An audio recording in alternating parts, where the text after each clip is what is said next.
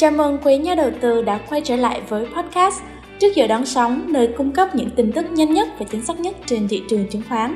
Podcast được thực hiện bởi công ty cổ phần chứng khoán Thành phố Hồ Chí Minh và phát sóng đều đặn vào mỗi 8 giờ 30 phút sáng thứ ba, thứ năm trên truyền trang stockinsight.hsc.com.vn cũng như trên hai nền tảng là SoundCloud và Spotify. Tôi là Kim Ngân, hôm nay rất hân hạnh lại được đồng hành cùng với quý nhà đầu tư ở tập phát sóng này.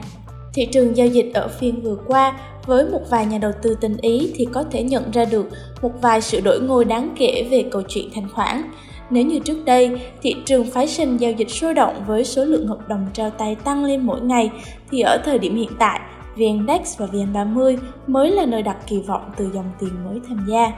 Ngay lúc này thì nhà đầu tư có nên kỳ vọng vào đợt sóng thị trường sẽ xanh rì rào ở những phiên tiếp theo? Khách mời ngày hôm nay của chương trình cùng với những nhận định vừa sâu sắc vừa ngọt ngào.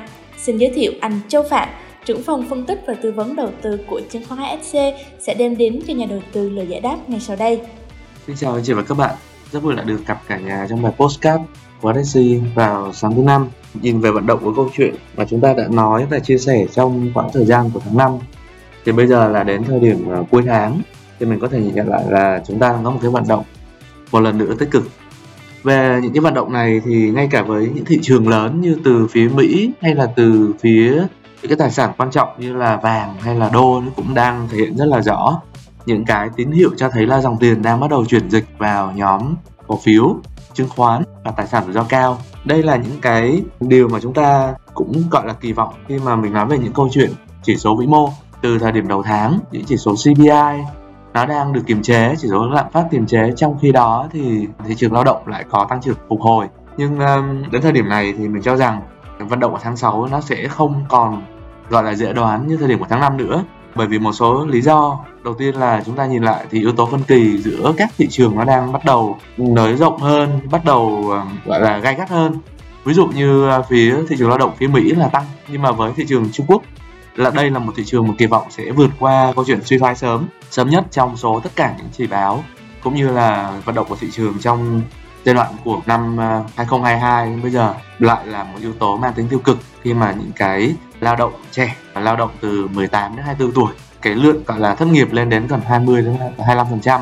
Thì với một quốc gia dân số đông như Trung Quốc thì chúng ta cũng biết rằng là những cái câu chuyện này nó sẽ tác động đến thị trường lao động giá rẻ và thị trường lao động giá rẻ thì đây cũng là một cái sự cạnh tranh rất là, gọi là, gay gắt với điều kiện của thị trường Việt Nam nói chung.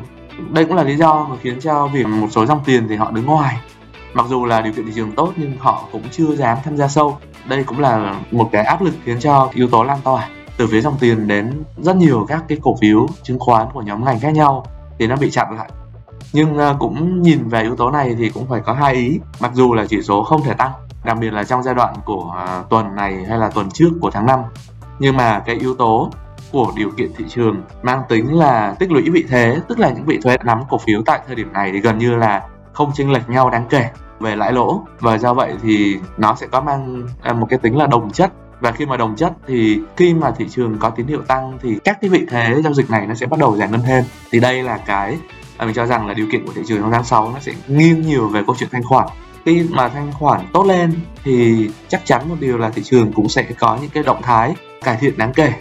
Mặc cho là có thể điều kiện thị trường chứng khoán toàn cầu nó có thể có sự rung lắc ở trong tháng 6 bởi vì là nhìn lại thì các cái chỉ số lớn cũng đã tăng rất là nhiều, thậm chí một số chỉ số vượt đỉnh rồi. Nhưng thị trường chúng ta chưa vượt.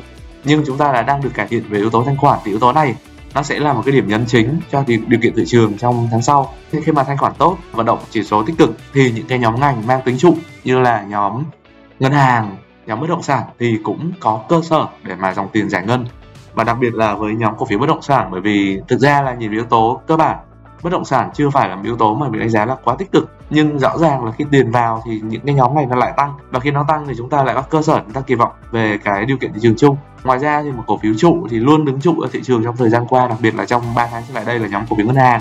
Vẫn còn duy trì rất là rõ cái trạng thái và cái sức để mà tăng trong giao đoạn của tháng 6 ngoài ra thì anh chị có thể để ý thêm về nhóm ngành là nhóm tài nguyên cơ bản thì cái nhóm tài nguyên cơ bản này nó cũng là một trong những điểm nhấn chính để chúng ta kỳ vọng là nếu mà trường hợp chu kỳ thị trường phục hồi trở lại thì những cái công ty nhóm ngành mang tính sản xuất phục hồi phát triển kinh tế đặc biệt là các cái nguyên vật liệu tài nguyên cơ bản như là thép HPG, HSG cũng là những cổ phiếu mà chúng ta nên quan sát thêm trong giai đoạn tiếp theo, đặc biệt là trong uh, thời điểm ở giữa năm. Và khi tháng 6 thì chúng ta cũng sẽ phải nói thêm một câu chuyện đó là cái kỳ vọng tăng lãi suất từ Fed. Thì uh, Fed hiện tại là có lý do để họ tăng lãi thêm nhưng mà mình không cho rằng là kịch bản tăng lãi này nó sẽ còn ảnh hưởng quá nhiều đến vận động thị trường nữa bởi vì là đây cũng là những cái nhịp gọi là nhịp tăng cuối của uh, chính sách siết lại lãi suất từ giai đoạn của 2022 trở lại đây. Và qua đó thì mình đánh giá là thị trường hiện tại có khá là nhiều cơ hội để chúng ta có thể bắt đầu ưu tiên giải ngân. Và đây là cái quan điểm của thị trường ở trong giai đoạn lần này và một lần nữa xin chúc anh chị các bạn có một ngày thứ năm giao dịch thực sự thành công và thuận lợi xin cảm ơn ạ Xin được cảm ơn những nhận định từ phía trưởng phòng Châu Phạm. Vâng, yếu tố thanh khoản đi cùng với câu chuyện vận động tích lũy đang ở vị thế tích cực. Mặt khác thì nhóm trụ ngân hàng và bất động sản vận động khá lành mạnh, có thể xem là lực đẩy quan trọng cho câu chuyện lan tỏa dòng tiền. Nhà đầu tư theo đó vẫn có thể kỳ vọng trạng thái thị trường tích cực ở trong ngắn hạn. Podcast trước giờ đón sóng tập 147 về câu chuyện thanh khoản xin khép lại tại đây. Hẹn gặp lại nhà đầu tư ở số phát sóng thứ ba tuần sau với anh Hoàng Tâm và khách mời chị Lương Duyên. Hứa hẹn sẽ đem đến những diễn biến thú vị đáng theo dõi của thị trường. Còn bây giờ, xin chào và hẹn gặp lại.